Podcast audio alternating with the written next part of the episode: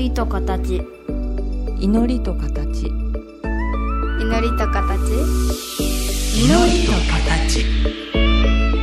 この番組は真言宗僧侶天野幸雄と大原美術館の柳沢秀行が祈りの世界その世界が形となったアートのあり方をテーマに言葉を織りなすトーク番組です目に見えないけど感じるもの。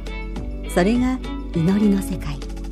その世界が形に転じたアートの世界。全く別分野で活動する2人の少し不思議で面白深い問答にお付き合いくださいませ。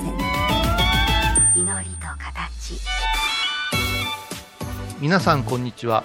祈りと形の時間がやってまいりました。お相手は倉敷中島幸三寺住職天野幸雄と大原美術館の柳沢秀幸です。よろしくお願いいたよろしくおします願いいたします。暑くなってきましたうんここのところですね、ちょっと時間に余裕があって家にいられる時間もあったんで、ええええあのー書斎にこもる時間が多いんですよ。えっと書斎があるんですね？ちっちゃいけどね。へえ興味あるな。人の蔵書見るの好きやわ。で、今ね、なんでこんなお話しさせていただいたかっていうと、前、アーティストあの芸術家のお墓行くんですよってお話ちょっとさせていただいたと思うんですけども、はいはいはいはいはい。うんとね、それはそれで私なりのリアリティを高めるためのでややり方なんですよね。やっぱりうん本当絵だけ見てるのとそのアーティストの姿人となり見た途端に、すごいスコーンってつながる場合もあると全然絵のイメージがガラッと違って見える場合もあったりするし。はであと亡くなった方だと写真で体験できることはあるけどもやっぱりどんなお墓に今眠られてるのかっていうのを見るとやっぱりそのリアリティが変わってくるんですよね。あいやあのー友人にはい、おお城上司ですね。山城跡が好きな人と好きな男がいましてね、はい、その人がもう有名なあのプロレス雑誌の編集長をやってた人なんですよ。はい、趣味墓参りですよね。それはあのお知り合いのお墓に参ることなのかお墓探しなのかどっちではなしにその武将とか家臣の山城のうん。付近にあるお墓をまずお参りしてから行くとぐわーっとこうイメージが膨らんできたりうん。また有名だった強かったレスラーのところへ行くとうん。あの頃を思い出すんだって言ってうん。自称墓マニア言うてましたけどもうん。で小井さんも行くって言うからわ私仕事で行ってるからさって。ですよねでもお墓はね結構面白い話ができますよ。あそうですか、うん。はいはい。あのねでも今日ねなんでその書斎の話から始めたかっていうと、あのーよく書斎っていうと何かものを考える試作をする場とかそのために本を読む方って多いと思うしもちろん僕もそういう使い方するんですけど、はいはいあの僕一応日本の近代美術史の研究者でもある時に、うん本って情報の塊なんですよね。はいでねあの一度読んだ本でも、うん。っていうか読むっていうよりも情報散策のために本を読むことが多いんですよ。はいはい。極端なこと言うとデータベースのソフトをコンピューターで立ち上げて、うん。本読んでって何年何月何日に誰々さんが誰々さんとパリのどこどこで飯食ったとかっていうのをうん。膨大なカード化してるんですね。うんでこれを膨大だって自分でも変ですけどうん。これをね一度あるキーワードで、えー、と一冊の本を見ていっても絶対別のキーワードだと見落としてる情報ってあるわけですよね。うん。なるほど。そうじゃないと一冊丸々書き写すようになっちゃいますから。はい。でここのところねそれを改めてやっていてうん。もうすごい面白くてねへえあの例えば第一次世界大戦の時に、はい。えーみんな外国人は祖国へと帰るんですけど何人かの日本人画家は第一次世界大戦起こっててもパリにとどまるんですよ。ほうほうほう。でその中の一人に藤田嗣治っているんですけどもうん。レオナルド藤田藤田嗣治ね。うん。でその時にモディリアーニなんかと仲が良くなるわけです。はいで彼らパリにとどまった貧乏絵描きとかあるいはうん。モデル、モデルたちも仕事を失いますからこういった人たちに安くご飯を食べさせるカンチンって言い方をするらしいんですけども、うん。きっとフランス語できる人に聞いたら意味があのちゃんと分かると思うんですけどいわゆるもうちょっと持ってる方が施しでみんなにご飯食べさせるっていうのがいくつも場所が開かれてたらしくって、でその中でもロシア人のバシリエフっていう女性この人も画家だったらしいんだけどはい。バシリエフの肝心に随分あのお世話になったっていうのが今まで何個かの記述で分かってたんですね。で大原美術館にある藤田嗣治の作品のあの何人かの女性が裸で立ってるんですがはい。一人だけ服を着てる小柄な女性が実はそのバシリエフさんなんですよ。はあはあはあ。でねこの間全然違う検索キーワードを頭に置きながらある別の本をよ読んでたらうん。うん。これ肝心の中身じゃんっていうのが見つかったんですね要するに何食わせてもらえてたかっていうの、たまらんね。うん、うん。だから僕らはそうやってなんかすごい大きな歴史を見ようとするときにうん肝心ってあったなとかあ2人はそういうところでつながってたんだなだけじゃなくて肝心言ったらいくらで何食わせてもらってまで分かると途端にまたリアリティを増すわけですよ。あー探求ですよね。私もうん。本読んでて、うん。一人の人物が出てきたら、そこからもう一気に検索かけていって、うん。なければ、あ紙の本を買ってって言って、一つの本を読み上げるのに4、5冊うんそこだけが読みたいのに取り寄せたりするから、あの、蔵書が増えていくんだと思うんだけども。あでもそれがうんきっと正しい本の集まり方なんですよね。あーやっぱ一冊のう本ん、一冊の本にあの引用されてる場合もあるし、ちょっとい研究されてることもあるし、はい。はい。その本がすごく面白かったら、おのずとそれが関わるのが買いたくなっちゃいますから、うんうんでそれが、なんだろうな、僕からすると、ある時期、あるテーマで集めてた本が、今、まるで違うテーマで見直してみたら、また別の本を呼ぶっていうのが、ここ1ヶ月ぐらいですね。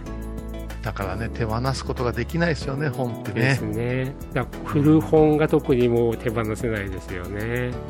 ああ、そうかそうか、もうね、二度と手に入んないかもわかんないですもんなんね。ですよ。ううんんだから、まあ、蔵書といっても、ね、家の中の一角ですから、そんなには多くないですけど、そこにこもれるっていうのは、実はね、私にとってすごい楽しい時間なんですけども、そうですよね。それがたくさんあったら、もっともっと研究できるわけですからね。ですねでもね、あのその時にね、一冊見つけてしまったんですよ、しばらく見つからなかった本が。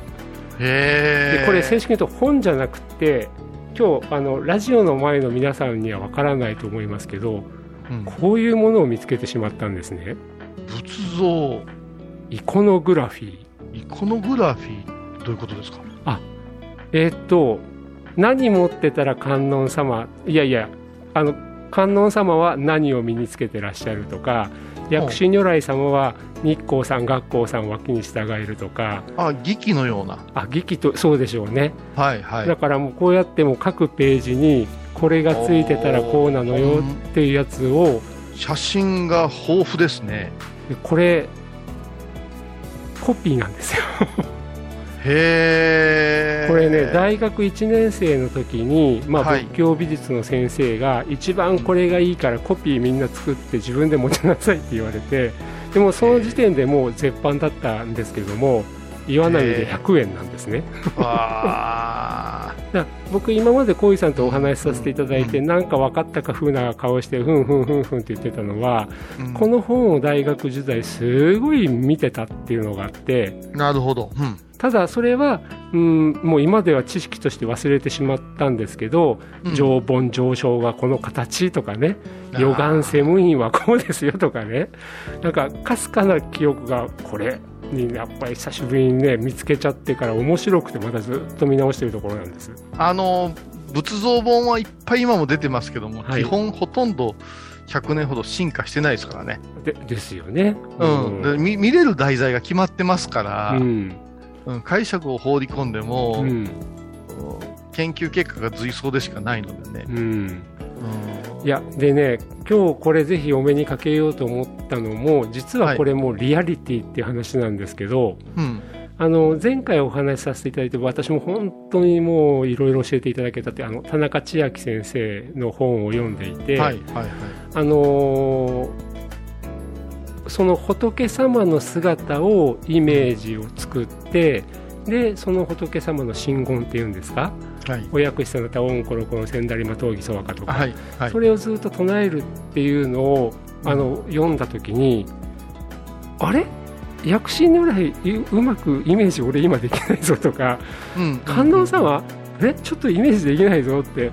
あはい。やべえと思ってた時に、はいふっとこの本が見つかったんですよ。なるほどなるほど。よくあのーうん、どうぞどうぞ。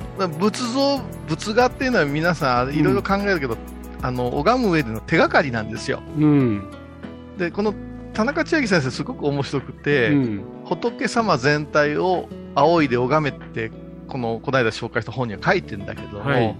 時にぼやけてしまうしあの退屈になるし集中力切れるから、足元見てみなさい。うん、手元見てみなさい、うん。口元見てみなさいっていううん、顕微鏡と望遠鏡を使い分けなさいみたいなことを書いてらっしゃ書かれてらますね。はい。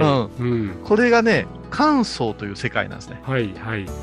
で感想って何ですかって言って英語に直したらだってイメージって言っちゃうんですよ。うん、イメージはでもぼんやりなんですよ。うん、感想はあの横山大観大観の観ですから、はい。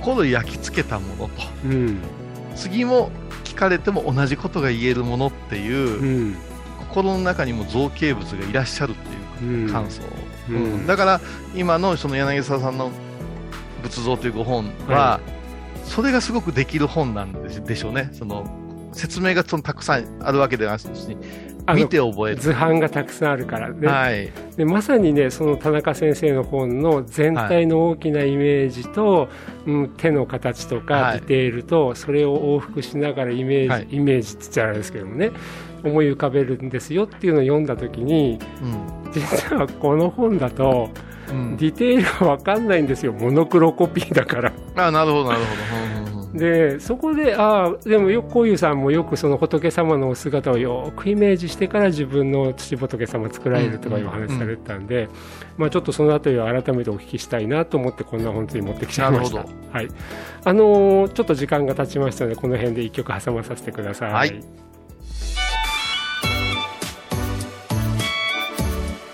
りと形。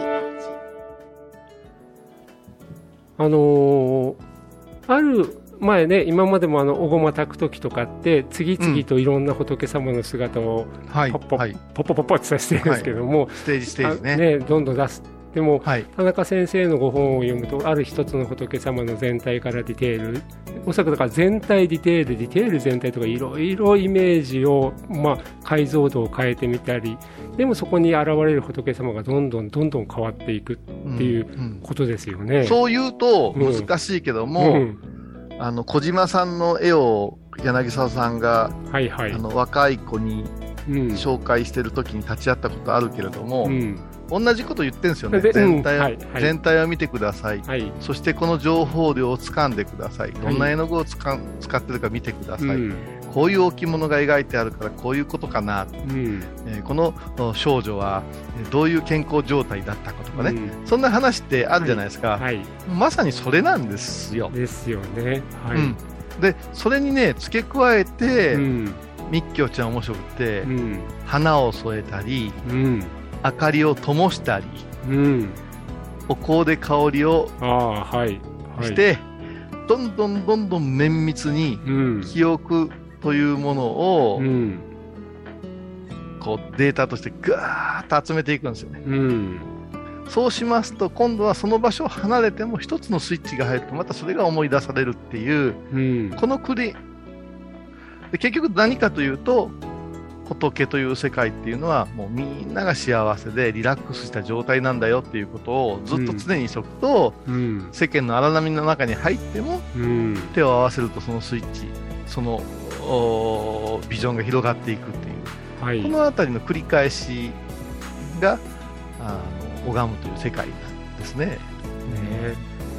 いやでもねまさに世間の荒波に翻弄されている身としてはですねあの私美術館の近くに駐車場があって本当にそこのすぐ近くにあの倉敷のあの地域にある33箇所の中のはい。あのお薬師さんお祭りになってる祠があるんですよ。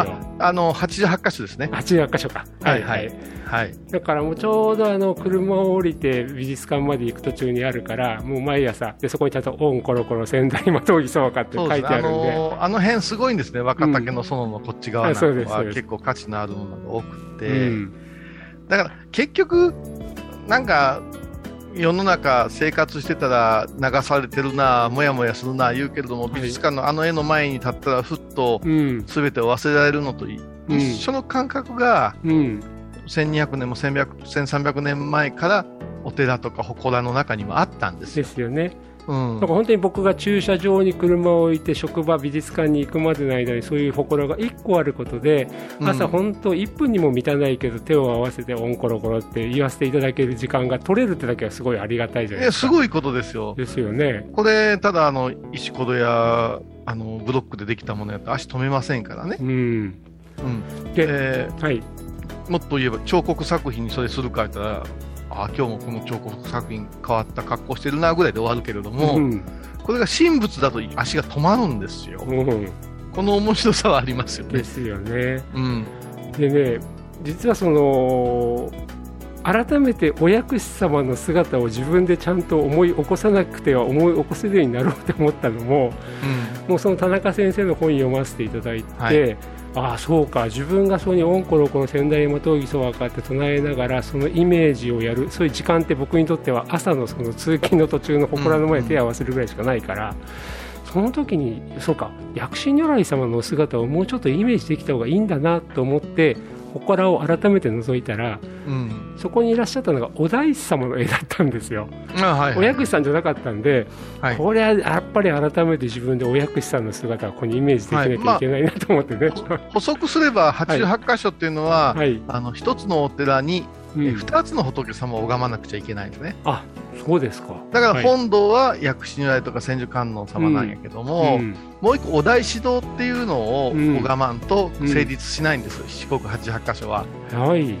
だからお薬師さん祀ってようが、うん千手さん祀ってようが、うんお大師堂っていう言い方をしたりするわけですよあ。なるほど。なので、お薬師さんはここにいらっしゃらないけれども、代わりにお大師様がいらっしゃるということで、はいえ。オンコロコロと書いてる場合も、うん。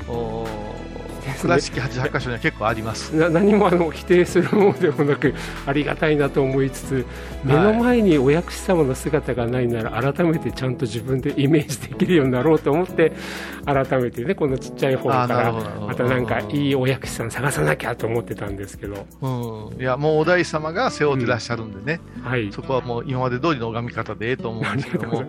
このあたりがすごい面白いんですね。うん。うん、で、如意の世界、意のごとくの世界ってありまして、はい。あのー例えばご婦人が、料理経験が豊富なご婦人が、うん。レシピ本を見て食べたこともない食事を作っていくっていう場面ってありますよね。はいはい。で絶対ありませんか？最初に味見をしたときに、うん。うんとか、よしとかいううなずきをして次へ進むっていう。うんはい。よく見る光景ですよねちょっと待って、食べたこともないのに何がよしやねんって思うわけですよ。うんでも、それは極楽の確認の仕方と一緒なんですよね。はいもともと料理という極楽を知ってるからう、んこれとこれが重なったらこういう味になるに違いないという感性から崩していってるっていううんところが密教でいうとこの如意っていう考え、意のごとくっていうことですね。うん見たことない、聞いたことない、食べたことないものでも、今までの経験から、よしって思えるところ。だから毎日拝むっていう訓練をするっていうのは、いかなる地獄を見ても、よし、これ極楽って思ったら、ガランと場面が変わるわけですよ、空気が。うんうん、これあの料理の時にあのご婦人が「よし」って言いながらうん「うんうん」ってうなずきながら次へ進む工程とよく似てるんですねこれがうん意のごとくの如意っていう世界ですね。えー、と今の話前半の方をもう一回自分なりに整理まして 頭で一生懸命整理してるんですけど、あどうぞどうぞ。うん。あのまあ、食べたことがないあるいはうん。至ったことがない境地を、うん。まあ、自分が食べたことのあるものとかあるいは塩をこうやったらこうなるよねとか胡椒をかけたらこうなるよねとか、うん。まだ食べたことがない至ったこともない境地を自分なりに今までの経験から想定しておいてはい。でそれに近づいてあ思った通りできた。うんよし。って言葉が出るっていうことですよね。だから、うん。えー、と兼業と密教の違いって凡夫が極楽を感じるのではなしにもともと極楽におったはい、菩薩仏が私たちなんだっていうことを考えてうん。人間という世界にこう濁世という濁った世の中におってなかなか見えてないけどもうん。もともとは多分極楽を何回も感じてるからうん。先ほどのご婦人の話で言うと美味しいもの食べてきてるからなるほどなるほど。よしという想定ができるわけですよね。その足がかりがうん。祠であったり、うんうんお寺であったり、お堂であったり、はい。仏像であったり、仏画であるんだよっていうことじゃあないですか。ーなるほど。だから自分が想定していたものがポンとできたじゃなくて今まで一度美味しかったっていう感覚が分かってるから、はい。それがあるからちょっと違った料理でもあこれは美味しいっていう境地、うん、到達点に行ってるぞそうそう。だから行ったことない世界へ行きませんか言ったら極楽ってすごく遠く感じるかもわからんけども、はい日々の小さな小さな極楽を味わってるんやから、この大きな極楽もわかりませんかっていうのが大楽っていう言葉でしょうから、うんうん。そういうことに気づいてもらうというか、戻ってもらうっていうのが、あの密教の僧侶の役割っていう気もするんですね。なるほど。だからそうなった時に、まあ、最後おっしゃってたのが今本当地獄のような大変な状況下でも、うんその中でも自分が心を落ち着けて、まあ、目を凝らすとか、うんとかじゃないけども、はいはいポンとあの良かった状態をポンと自分にまた気づければきっと全てが暗黒のひどい状況ではなくてそんな中にもポンと仏性っていうかな仏様の境地みたいなものがあるから、そこにポンと乗っかりなさいっていうような受け止め方でいいんですか、だってこんなにお腹が空いてひもじい世の中なのに、うんこれ一口食べた時に最高に美味しいじゃん。これは豪華とか、はい、あー質素とか関係なしに美味しいもの食べたら幸せになるじゃない。はいはいそれと一緒ですよ。ううんだから、法味なんていう言い方すると、仏法のうん。え教えを味わうこと、法味なんていうのは、うん。味に例えたら結構理解しやすいんだと思いますよ。うん。もともと知ってんだよ、美味しい味をっていうところから始める。今味ってところでいくと今まで僕言ってたのってもしかして謙虚的な解き方だったのかなかじゃないですか。僕ねよくこういう例えもして、あのー食べるものに関しては美味しいだまずいだって皆さん言葉にもするしこあのうん実感があるじゃないですかと、うん、ででもそれはお母様が作ってくださった炊きたてのおむすびを食べたこともあれば一流のシェフが作ったフレンチを食べたこともあるし、あるいは中華料理もねあの、うん。コンビニで買ってきた中華とかいろんなものを食べていろんな経験をしてるからこそ、ああこれは辛いねとかああこれはまったりしてるねとか、言葉にもなってるよと。あの美術館に来て絵は分かりませんって言ってるけれどもいやそんなことないと、うん。今まで見てる経験値をちゃんとたくさん目は経験してるわけだからそれをちょっと、うん食べる時の熱いだぬるいだ硬いだとか、そういう言葉に置き換えれるようになっていくとおそらく皆さん目が心地いいとかそれ分かりますよねそこを兼業うん密教で話すと、兼業というのは、はい。えっ、と、無になって味わえ、無になって絵を鑑賞しようっていう言い方にはい。なってくるんですけどうも、ん。密教はうん。腹減らしてるっていうところで行くわけですよ。空腹？うん満腹でそれ食べるのと空腹で食べるのと違うんじゃね？うん。だから生活の中で体を酷使した上で喉が渇いたらうめえなこのお水って思う世界。うん。そこの部分を密教は体験仏教という言い方をするんだろうと思うんですね、うん。だから絵でも本当に見てえなって思うところまで行って見る絵って違うと思うんですあよ、あはいうん、この辺りが同じ味わい方でもかなり変わってくるよねっていうのが県密の違いっていうところかなと思います。あと今小遊さんが例えに出された無になってっていうのも美術館でよく要求されがちな態度だと思うんですけども、僕はだから無になれなんて全然思わなくて、まさにあっちでした経験こっちでした経験うん。自分の言うっていうものを少し整理してでよかった言うのところに結びつければいいんじゃないって言い方してたんですよね。だから音楽の時間やうん、美術の時間に先生が急に絵を見せたりスライドでさはい、音楽聴かしたり心静かに無になって聴きなさいってうん言って、うんでどうでしたかって感想かけって、ようわけわからんかったぞっていう。です。はい。だから美術鑑賞とうん仏教の、うんあの悟りというか無,、うん無無という話はすごく似てるうし、ん。柳沢さんが毎日その一般の方々にどう興味持ってもらうかの葛藤はそこにあるような気がしますけどね。うん。うんね。まあ今日もなんかね、お仏様のことをお話しさせていただきながら美術館のことを考える気づきいただきましてありがとうございました。いいえいいえ、もうお時間になりましたので、またぜひ次回よろしくお願いいたします。お願いします。はい今回のお話いかがでしたか？祈りと形は毎月第1第3木曜日のこの時間にお送りします。次回もお楽しみに。